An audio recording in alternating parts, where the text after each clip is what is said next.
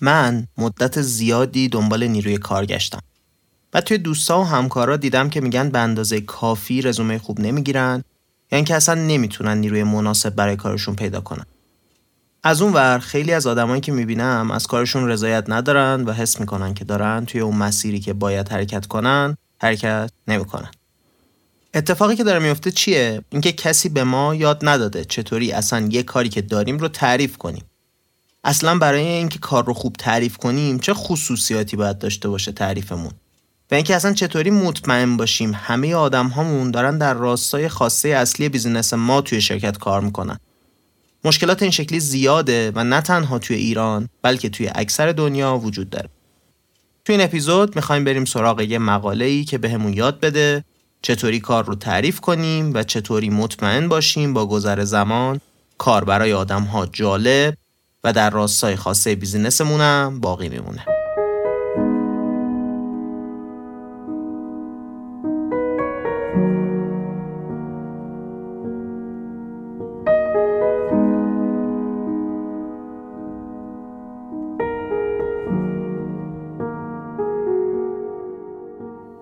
سلام این اپیزود 57 از کارکسته که داره توی خورداد ماه 1402 منتشر میشه توی هر اپیزود از کارکست من محمد هادی شیرانی به کمک تیم کارکست میریم سراغ مقالات علمی روز دنیای کسب و کار و سعی می‌کنیم چیزایی ازشون یاد بگیریم که توی زندگیمون به دردمون بخوره. اول از همه مثل همیشه بگم که مقاله رو از کجا آوردیم. مقاله این اپیزود اوایل سال 2023 توی مجله Harvard Business Review منتشر شده مثل اکثر مقاله که ما تعریف می‌کنیم. اول از همه بگم که چی شد که این مقاله رو انتخاب کردیم. ما در مورد خیلی چیزا توی کارکست حرف زدیم و یکی از این چیزها رضایت از زندگیه. رضایت از زندگی یه بخشش به پول برمیگرده که اگه یادتون باشه توی اپیزود 17 که رفتیم دنبال خوشحالی گفتیم چیز دیگه که خیلی مهمه اینه که کار معنی دار بکنیم. بعد خب اوضاع اقتصادی که خراب آدما وقتی کارشون معنی دار نباشه ناخداگاه میرن سمت اینکه کار رو معنی دار کنن بعد خب بیزینس ما داره پول خرج نمی‌کنه که وقت آدم ها رو تلف کنه که. داره پول خرج می‌کنه که یه کار ارزشمندی برای کسب و کارمون انجام بدن آدم اتفاقی که میفته چیه؟ اینکه چون ما نتونستیم کار رو درست تعریف کنیم و معنی کار رو منتقل نکردیم به کسایی که دارن کار می‌کنن آدما میرن دنبال اینکه برای خودشون چالش جدید درست کنن و کار رو معنی دار کنن. بعد خب همه که نمی‌دونن دقیق استراتژی ما چیه و برای چی داریم یه کاری رو می‌کنیم. اکثر مواقع نتیجه این قضیه میشه اینکه جای اینکه کاری رو انجام بدن که به درد کسب و کار ما می‌خوره یه کاری رو انجام میدن که چالش داره ها ولی همچین به درد بخورم نیست. تو این اپیزود می‌خوایم دوتا کار کنیم. یکی اینکه بگیم چطوری کار رو تعریف کنیم که از این موقعیت مشکلدار فرار کنیم. و دومیش هم این که اگه کار رو برامون معنی دار تعریف نکردن چیکار کنیم که بتونیم به کار معنی بدیم و اونطوری که باید ازش احساس رضایت بکنیم. نویسنده این مقاله آقای راجر ال مارتین رئیس سابق business school RSM توی هلند که یکی از 20 دانشگاه اول دنیا توی مدیریته. کلا تخصص این آقا رفتار سازمانیه و مشاوره تعداد زیادی از مدیرعامل شرکت های بزرگ دنیا بوده ولی قبل از اینکه شروع کنم تعریف این مقاله رو دو تا چیز رو می‌خوام بهتون یادآوری کنم. اولیش این که اگر مدتی کارکست رو گوش کردید و دوستش دارید لطفا ما رو به دیگرانم معرفی کنید. بهترین کمکی که می‌تونید به ما بکنید همینه که کمک کنید صدامون به گوش آدمای بیشتری برسه.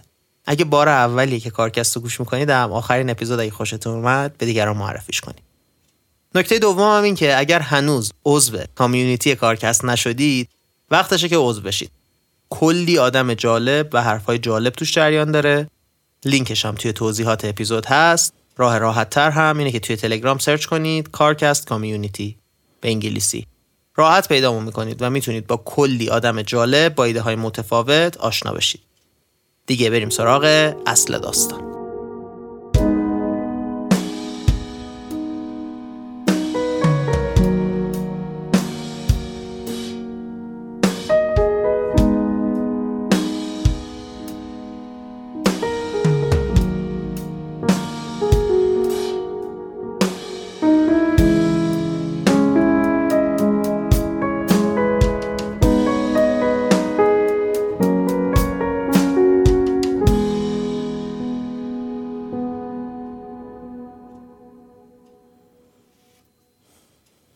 مقاله اینطوری شروع می‌کنه قضیه رو که طبیعت انسانینه که وقتی یک کاری داریم که نمی‌تونیم یا نمی‌خوایم که انجامش بدیم به جاش میایم یه کار دیگه تعریف می‌کنیم و شروع می‌کنیم به انجام دادن اون.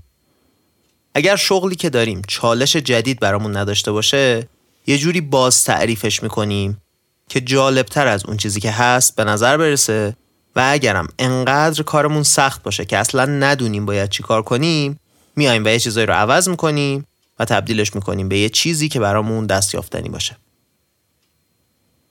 بعضی وقتها این روش جواب میده اما خیلی از وقتها هم نه. حالا چرا؟ چون اصلا اون کاری که ما داریم می‌کنیم جوری تعریف نشده که شرکت و کارمند رو به هدف مورد نظر برسونه. نویسنده یه مثالی می‌زنه از سریال استار ترک یا همون پیشتازان فضا. اگه به گوشتون نخورده این سریال بین سالهای 1966 تا 1969 تولید شده و تا چند سال بعدش پخش می شده. در مورد یه سفینه فضایی و داستانای اون بوده توی اون زمان خودش هم به شدت سرصدا کرده بوده معروف بوده. اگه احیانا بیگ بنگ تئوری هم دیده باشید خیلی ازش حرف می‌زنن. خلاصه خوراک نردای اون موقع بوده. خلاصه. داستان از این قراره که توی فیلم یه گروهی از دانشجوها بودن که داشتن توی آکادمی استار بلیت دوره می‌دیدن و فردی به نام مارو هم بهشون آموزش می‌داده. توی داستان فیلم این گروه با مشکلاتی روبرو میشن و رئیس اونها توی یه شرایطی قرار می‌گیره که لازمه تصمیم بگیره که کشتی متحداشون رو که توی منطقه دشمن گیر افتاده نجات بده و به خاطرش خدمه و نیروهای خودش رو توی خطر قرار بده. یا اینکه اجازه بده 381 نفر متحداشون توی اون کشتی بمیرن. اینجای داستان کاپیتان نمی‌خواسته که سناریوهای بدون برد رو قبول کنه. فیلم هالیوودی دیگه. قهرمانش باید ساختار شکن و موفق باشه. برای همین میاد و راه سومی رو انتخاب می‌کنه. در واقع تصمیم می‌گیره که سیستم دشمن رو حک کنه دوباره برنامه ریزیش کنه. آخرش هم می‌تونه کشتی متحداش رو بدون اینکه از دست بده هیچ کدوم از نیروهاش رو نجات بده. حالا طبق داستان فیلم این کار از طرف مقامات بالا دستیش توبیخ میشه و توی جریان داستان هم تبدیل به قهرمان میشه. حالا نکته چیه؟ اینکه وقتی به آدما تسکی داده میشه که نمی‌تونن یا نمی‌خوان انجامش بدن به جاش میرن یه تسک دیگه تعریف می‌کنن شروع می‌کنن به انجام دادن اون. بعد خب زندگی عادی هالیوود که نیست همیشه هم داستان به خوبی مثالی که ما زدیم پیش نمیره. من خودم می‌تونم 100 تا چیز مثال بزنم شما هم فکر کنید حتما کلی از این داستان یادتون میاد که توش خواستیم یه کاری رو انجام ندیم برای همین اومدیم یه کار دیگه برای خودمون علم کردیم. نویسنده مقاله یه تجربه شخصی از خودش میگه در مورد همین موضوع. و میگه آقا خانم این کار نکنید. آثارش مخربه. یعنی نه که هیچ وقت هیچ وقت خارج چارچوب کار نکنید یه وقتهایی لازمه. ولی اینکه زندگی هر روزه ما بشه خارج از یه چارچوبی که وظیفمونه و قولش رو دادیم یه چیز دیگه است واقعا. خب حالا اصل داستان چیه؟ ما که توی زندگی روزمرهمون همکارا و متحدامون دارن کشته نمیشن که مجبور باشیم. تصمیم متفاوت بگیریم. چیه که باعث میشه بیایم اون کاری که باید بکنیم رو عوض کنیم؟ مسئله اونجاست که معمولا توی محیط کار یا کارمون زیادی آسون و تکراریه که اینجوری هیچ موفقیتی و پیشرفتی رو توی کار نمی‌بینیم و دلزده میشیم. یا کارمون انقدر سخته که اصلا توانایی لازم رو توی خودمون برای موفقیت نمی‌بینیم که بازم دلزده میشیم. اگر بتونیم کاری که بهمون محول شده رو به خوبی انجام بدیم اما چالشی نداشته باشه کارمون میایم کار رو یه جوری تغییر میدیم که چالش برانگیز بشه. اگر هم کارمون پر چالش اما غیر قابل انجام باشه میایم اون رو یه جوری تغییر میدیم که به نظرمون می‌تونیم انجامش بدیم. همه این مواردی که گفتیم از دیدگاه کسی که داره کار رو انجام میده منطقی و درسته ها. اما از اون جایی که ماهیت کار داره عوض میشه احتمالا اون نتیجه به دست اومده خیلی در راستای نیازها و منفعت شرکت نیست. مخصوصا وقتی شرکت بزرگ باشه و استراتژی و تصمیم های استراتژیک شرکت لایه های زیادی با ما فاصله داشته باشه. اون موردی که یکم قبلتر راجع بهش حرف زدیم توی فیلم استار ترک به اون آزمایش می‌گفتن آزمایش کوباشی مارو همون آقا. در واقع این آزمایش تحت عنوان یه آزمایش بدون برد طراحی شده بود و هدف دیدن عکس عمل و رفتار افراد آکادمی استارفلیت بود. اما کاری که کاپیتان کرد خارج از چارچوب بود. یعنی اومد اصلا آزمایش رو تغییر داد به همش زد. از بین دو تا سناریویی که داشت هیچ کدوم رو انتخاب نکرد و یه مورد سومی رو خودش تعریف کرد. حالا برگردیم سر بحث خودمون. اینکه چیکار کنیم که اون رضایت وجود داشته باشه و در راستای اهداف هم حرکت بکنیم.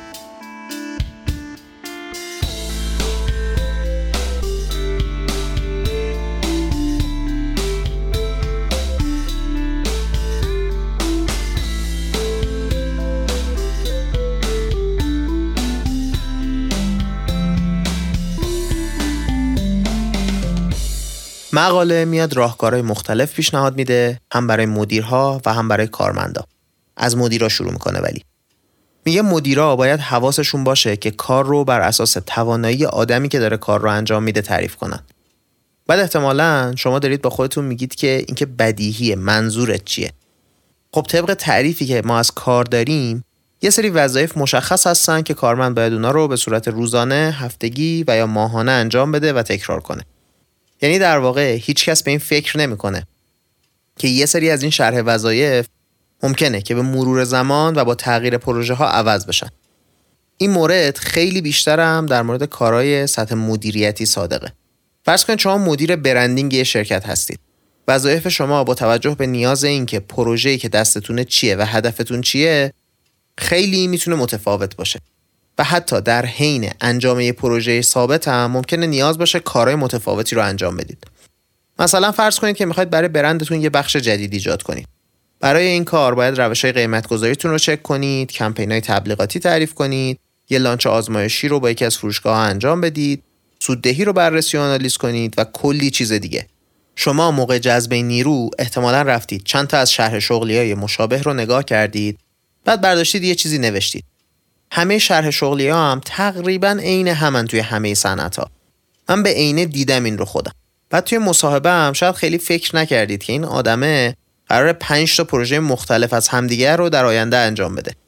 آیا اصلا تواناییاش به درد اینجا می‌خوره؟ یا همین که مثلا برند منیجری شرکت دیگه بوده قبلا به نظرتون کافی میاد؟ من این رو خیلی دیدم که میگن طرف فلان موقعیت شغلی رو توی فلان شرکت داشته. حتما به درد ما هم می‌خوره. حالا اصلا بگیم نیرو جدیدم نیست. تا دیروز داشته کاراش رو بهترین شکل انجام می‌داده. حالا ما پروژمون رو تغییر دادیم کارش عوض شده. این رو همینجا نگه دارید تا نکته بعدی رو بگم بعد برگردیم بهش. تقریبا همیشه اینکه کارهای مربوط به پروژه الانمون رو انجام بدیم در مقایسه با اینکه پروژه جدید شروع کنیم خیلی راحت تره آدم راحت تره هم کاری که قبلا می‌کرده رو تکرار کنه دیگه. انگار ترسناکه برای آدم یه کار جدید شروع کنه. تش اتفاقی که میفته اینه که آدم خودش رو یه طوری قانع می‌کنه که اول این پروژه فعلیش رو این کاری که از قبل داشته انجام می‌داده رو تموم کنه بعد بره سراغ کار جدید. چون نهایتا پروژه جدید ترسناک و زمان بره هیچ وقت نوبتش نمیشه. توجیه هم می‌کنه آدم خودشو که این کار جدید خیلی از چیزی که فکر می‌کنیم بیشتر زمان می‌بره. نتیجه میشه چی؟ یه نیرویی داشتیم که داشته کاری رو خوب انجام می‌داده. بعد کار جدید براش تعریف کردیم که سی درصد زمانش رو مثلا بذاره برای اون کار. بعد خب کاره چون دقیق و درست تعریف نشده جدیده آدم گیج میشه. هی میگه بذار این کار الان رو تموم کنم. بعد میرم سراغ کار بعدی. تهش میشه چی؟ هیچی. اینکه کار نوبتش نمیشه چون شروع کردن کار جدید سخته و کار قبلی مشخصه و کم درد سرتره. حالا به یه شکلی اصلا میشه گفت concept های innovator's dilemma و counter positioning اصلا از همینجا میاد حالا کلیت چی و اینا بمونه برای یه وقت دیگه. اینجا نویسنده تجربه شخصی خودش رو مثال می‌زنه. میگه من به چشم خودم دیدم که پروژه های جدید سالهای سال شروع نمیشن. چون که مدیراشون همیشه یه کار دیگه برای انجام دادن دارن. کار که تموم نمیشه. نویسنده میگه من خودم اصلا این تجربه رو کردم یه زمانی که عضوی از تیم اجرایی یه شرکت مشاوره بودم. خاطره برمیگرده به سال 1990 شاید حتی قبل از اینکه یه سری از ما به دنیا آمده باشیم. من خودم که به دنیا نیامده بودم. تیم نویسنده قرار بوده که بعد از اتمام هر پروژه بیاد و از افراد فعال توی اون پروژه در ارتباط با عملکرد رهبر اون پروژه feedback بگیره. در واقع قرار بوده که در رابطه با عملکرد مدیرعامل feedback بگیرن. این آزمون حدود دو سال ادامه پیدا می‌کنه. بعد که میان نتایج رو بررسی می‌کنن می‌بینن که feedback یه نفر از این مدیرعاملا از بقیه خیلی بهتر بوده. اسم این آدم جین ریوکین بوده که الان هم استاد business school هاروارد هستش. نویسنده و همکاراش مشتاق میشن که ببینن دقیقا چه اتفاقی افتاده. برای همینم میان کارمندای اون مدیر رو مصاحبه می‌کنن. نتیجه گفتگو یه اصل ساده رو نشون می‌داده. هر وقت که مدیر یعنی جن یه پروژه جدید رو دست می‌گرفته اول از همه میومده و به کمک تیمش اون رو به بخشای کوچیکتر تقسیم می‌کرده و سعی می‌کرده با توجه به تجربیات و نظرات آدمای مختلف و همچنین تجربیات و نظریات خودش کار رو به یه نفر بسپره. به کسی که خبره یا بهترین گزینه برای اون کار توی تیمشونه. همینقدر ساده باعث می شده که همه ای کارمندا راضی تر باشن و کار هم بهتر پیش بره. بعد از مصاحبه با کارمندای آقای ریوکین مشخص میشه که ایشون هر از گاهی میشسته و راجع به هر شخص کارش و ترجیحاتی که اون فرد برای شغلش داشته صحبت می‌کرده. البته درسته که اون همیشه نمی‌تونسته طبق نظر و خواسته کارمندا عمل کنه. اما به طور کلی این حرکتش با ارزش و درست بوده. ریوکین می‌خواسته مطمئن بشه که کارایی که به اعضای تیمش محول می‌کنه هم قابل انجامه هم به اندازه کافی چالش داره. البته کاری که ریوکین و تیمش انجام می‌دادن یه ویژگی هم داشته و اینم اون بوده که به صورت پروژه کار می‌کردن. و برای انجام هر پروژه جدید مجبور بوده که این جلسه رو با تیمش بذاره. نویسنده اسم این صحبت ها رو گذاشته chartering conversation. شاید بشه اینطوری ترجمه کرد که جلسات اختیاردهی مثلا. جلسه ای که توش به آدما کار رو محول می‌کرده. در واقع این گفتگوهاست که به مدیر کمک می‌کنه که اطلاعات بیشتری راجع به کارمنداش داشته باشه و با توجه به اون شغلا رو طراحی کنه و هی تغییر بده. مثلا ممکنه مدیر متوجه بشه که یکی از اعضای تیمش راجع به کاری مستربه و بیاد اون کار رو به قسمت های کوچیکتر تقسیم کنه یا نه ممکنه به کارمند بگه برو روی فلان بخش این تسک کار کن با یه پیشنهادی در مورد اون برگرد پیش من اگر اینا هم نشدنی باشه ممکنه مدیر بخواد از کارمند که خود کارمند چند تا option در مورد وظایفش، اختیاراتش و کاری که باید بکنه به رئیسش بده بعد رئیس راجع بهش تصمیم بگیره. حتی ممکنه لازم باشه که مدیر یه ابزار کمکی یا آموزشی برای کارمندش در نظر بگیره. اما در نهایت هیچ کدوم این راه ها اگه جواب نداد حداقل مدیر اطلاعات خوبی در مورد اون کارمند و تواناییاش به دست آورده و می‌تونه متوجه بشه که بخش اشتباهی از کار رو به اون آدم داده. حالا روی دیگه سکه چیه؟ اینکه اصلا اون کاری که مدیر در نظر گرفته برای کارمندش چالش برانگیز نیست. اینم دوباره مشکل دیگه برای حلش مدیر باید با کارمند صحبت کنه و سعی کنه یک کار چالشی تر تعریف کنه. نویسنده بازم یه مثال از تجربه شخصش می‌زنه. زمانی که عضو فدراسیون تنیس کانادا بوده میاد یه جلسه با باب برت که اون زمان مربی خیلی خفنی برای جوونا بوده می‌ذاره و ازش می‌خواد که مشاور اونها باشه تو فدراسیون. و مهمترین کاری هم که باید انجام می‌داده مربیگریه بهترین بچه ها برای مسابقات زیر 18 سال. اما نویسنده میگه که من خیلی سریع فهمیدم که این تقریبا همون کاریه که برت سالهای سال بوده داشته انجام می‌داده و براش دیگه خیلی جذاب و چالشی نیست. برای همین بعد از گفتگو به این نتیجه می‌رسن که این کار جدید یعنی مشاور شدن رو یه جوری یه کمی عوض کنن که با تجربیات و تمایلات برت هم خونی داشته باشه. در نهایت هم به این نتیجه می‌رسن که وظیفه طراحی و پیشبرد یه برنامه جدید برای آموزش تنیس به بچه های زیر دوازده سال رو دست بگیره. برت هم این کار رو می‌کنه و خیلی هم خوب نتیجه میده. نتیجه گیری ما تا اینجای کار چی میشه؟ اینکه هر مدیری باید با کارمنداش در رابطه با شرح وظایف کاری اونا گفتگو کنه و بتونه بهترین کار رو برای اونا تعریف کنه. ممکنه این کار زمان بر به نظر بیاد. که من تجربه کردم خودم خیلی زمان بره اما نتیجهش مثبته و با چندین ساعت صرف جویی که توی کار اتفاق میفته جبران میشه و برای همه خیلی بهتره.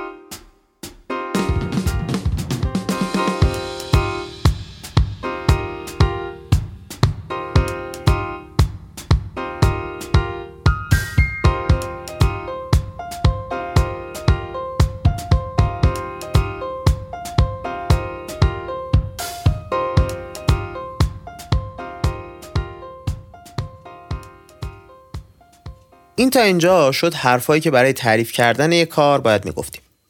قسمت دوم که کوتاهترم هست اینه که حالا یه کاری رو به ما دادن. یه جوری تعریفش کردن. درست نادرست هر جوری. ما چطوری کار رو چالش برانگیز بکنیم ولی بیش از حد سختش نکنیم و در راستای هدفهای شرکت حرکت کنیم این کار جاب دیزاین یا طراحی شغل یه جاده دو طرف است خیلی هم منطقیه برای اینکه یک کاری تعریف بشه که هم مدیر هم کسی که داره انجامش میده اون کارمند از اون راضی باشن دو طرف باید در تعریف وظایف اون شغل همکاری داشته باشن. اینجا مقاله خیلی جالب توضیح میده که کلا توی سازمان ها اینجوریه که رئیس بالادستی به مدیرای پایین دستی و کارمندا یه سری پروژه و وظایفی رو میده.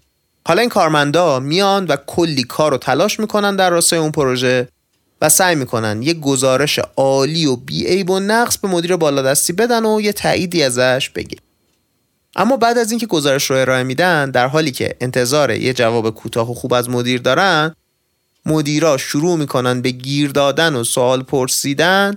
سوالایی مثل اینکه راجع به این قسمت پروژه فکر کردی فلان جنبه رو مد نظر قرار دادی این یکی فاکتور رو کجا در نظر گرفتی و غیره و غیره. خود من هزار بار این کار رو کردم. می‌تونید از بچه های تیمم بپرسید. البته یادمون نره که این اتفاق در همه سطح یه شرکت معمولا رخ میده. نویسنده راجع به یکی از خاطراتش تعریف می‌کنه. میگه که توی جلسه با شرکت بزرگ مخابراتی بودیم. با یکی از مشتری های بزرگش. توی میتینگ مدیر عامل باید یه پرزنتیشنی رو ارائه می‌داده و بعد از اینکه مدیر عامل ارائهش در مورد استراتژی شرکت رو تمام می‌کنه مدیر کل شرکت میاد شروع می‌کنه به صورت پرخاشگرانه سوال می‌پرسه از مدیر عامل. و توی ذهن مدیر عامل در واقع این بوده که خب من همچین پرزنتیشن خفنی ارائه کردم. این همه هم وقت گذاشتم. مدیر عامل قرار بیاد از من تعریف کنه. اما زهی خیال باطل. به جای این مدیر کل تصمیم می‌گیره که وسط جلسه با یه مشتری به مدیر عامل آموزش بده و حالیش کنه که کارش خوب نبوده. که خب این طبیعتا برای مدیر عامل توهین آمیز بوده و باعث میشه خیلی زود از اون شرکت بزنه بیرون و دیگه ادامه نده به کارش.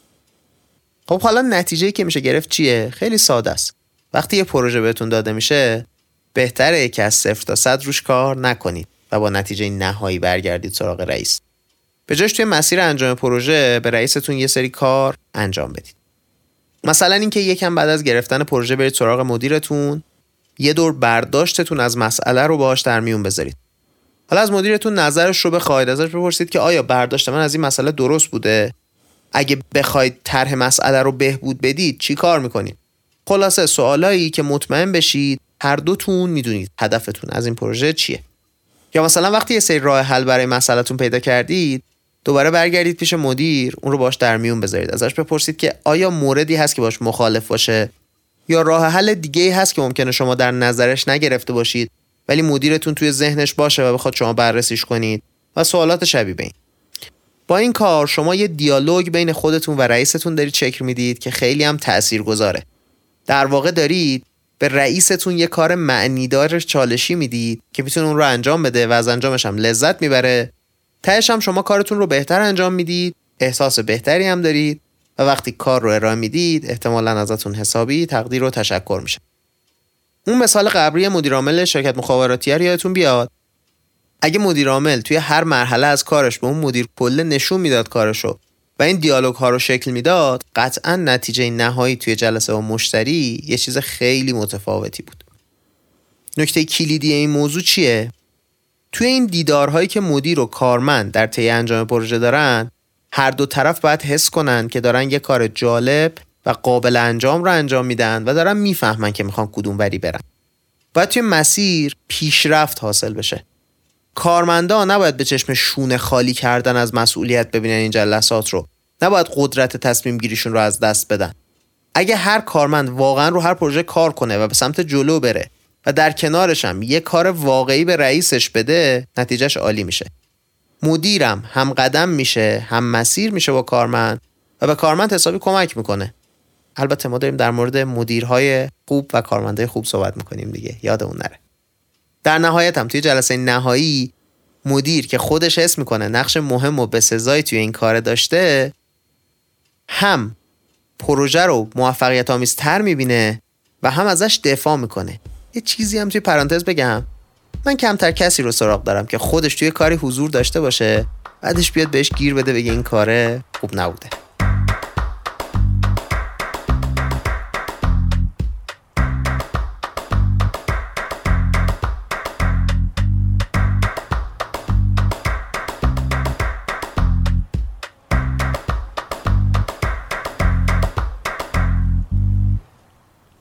خب رسیدیم به آخر این اپیزود و وقت جنبندی توی این اپیزود گفتیم که طراحی درست یک کار از وظایف مهم مدیر هستش. شرح وظایف باید جوری باشه که اون کار قابل انجام و در عین حال چالش برانگیز باشه و حواسمون به تغییراتی که توی مسیر داره اتفاق میفته باید باشه.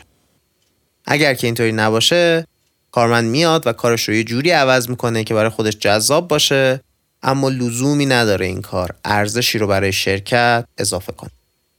اما اگه مدیر دائما شرح وظایف کارمنداش رو بررسی کنه و اصلاح کنه و ازشون فیدبک بگیره کارمندم با رضایت کارش رو انجام میده و این میشه یک نتیجه برد برد. بعد از اون گفتیم که کارمندم در مقابل مدیرش یه وظایفی داره. یا اگه کارایی رو بکنه زندگی رو برای خودش راحت تر می‌کنه. و اون وظیفه اینه که مدیرش کار با معنی بده. یعنی کارمند نباید پروژه رو بگیره بره دنبال کار خودش. بلکه باید سعی کنه در حین انجام دادن کارش با مدیرش تعامل داشته باشه و از نظرات و توصیه هاش استفاده کنه تا بتونه اون رو توی پروژه شریک کنه و با هم جلو بره. شاید همه این حرفایی که زدیم خیلی ساده باشن. ولی من توی کار خودم کلی موقعیت رو همین الان یادم میاد که اگه این صحبت ها درست شکل می گرفتن هم زمان کار کلی کمتر می شد هم کیفیت کار کلی بالا می رفت و هم مدیر و کارمند هر دو راضی بودن.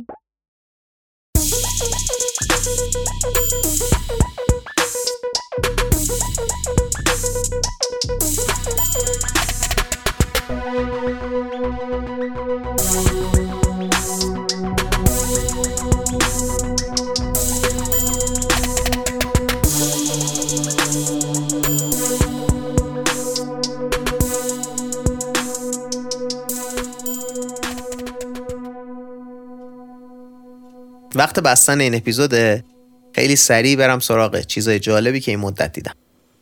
اولش یه چیزیه که ته اپیزود قبلی هم در موردش حرف زدم. بازم از Acquired حالا شما ممکنه بگید که خب یه section ته پادکست اضافه کردی. تک به تک اپیزودهای Acquired رو پیشنهاد بدید. چه کاریه؟ که من در جوابتون میگم خب من وقت خالی زیادی ندارم. برای اینکه چیزای جالب و جدید گوش کنم. و وقتی وقت کمم رو به Acquired اختصاص میدم یعنی به نظرم واقعا خوبه. همینه که هی سر از اینجا در میاره. ولی خب حقم میدم بهتون. خلاصه. یه اپیزود 176 داره که رفته با دو نفر آدم مصاحبه کرده. اینا مدیرای ارشد شرکت های بازی سازی و اینا بودن خودشون بازی ساختن میان در مورد بیزینس پشت بازی های کامپیوتری حرف می‌زنن. به صورت خیلی جنرال و کلی. برای خود من واقعا جالب بود اینکه بازی کامپیوتری رو یه سرگرمی نبینیم یه business ببینیم. حالا لینکش رو گذاشتم براتون گوش کنید. ولی اینکه اصلا چطوری تصمیم business ی می‌گیرن روی یه چیزی که ترکیب هنر و سرگرمیه واقعا چیز باحالیه. دومین چیز هم یه پادکست دیگه است به اسم خورجین. این پادکست رو دخترعموی من با کمک چند تا از دوستاش و آیلا و علی از تیم کارکست منتشر می‌کنن. و خب دوباره شما ممکنه بگید که اومدی پادکست فامیلتون رو معرفی می‌کنی که چی بشه. اولا بگم که کجاش رو دیدید. اسپانسرشون هم هستیم الان. دوم منم بگم که نه خب سب کردم ببینم کارشون چطوره. بعد بیام معرفی کنم. کارشون واقعا جالبه. توش داستان سفرنامه دوتا برادر رو تعریف می‌کنن. به اسم برادرای امیدوار که از تهران پا میشن با موتور واقعا با موتور. میفتن پی جهانگردی و می‌خوان دور دنیا رو بگردن.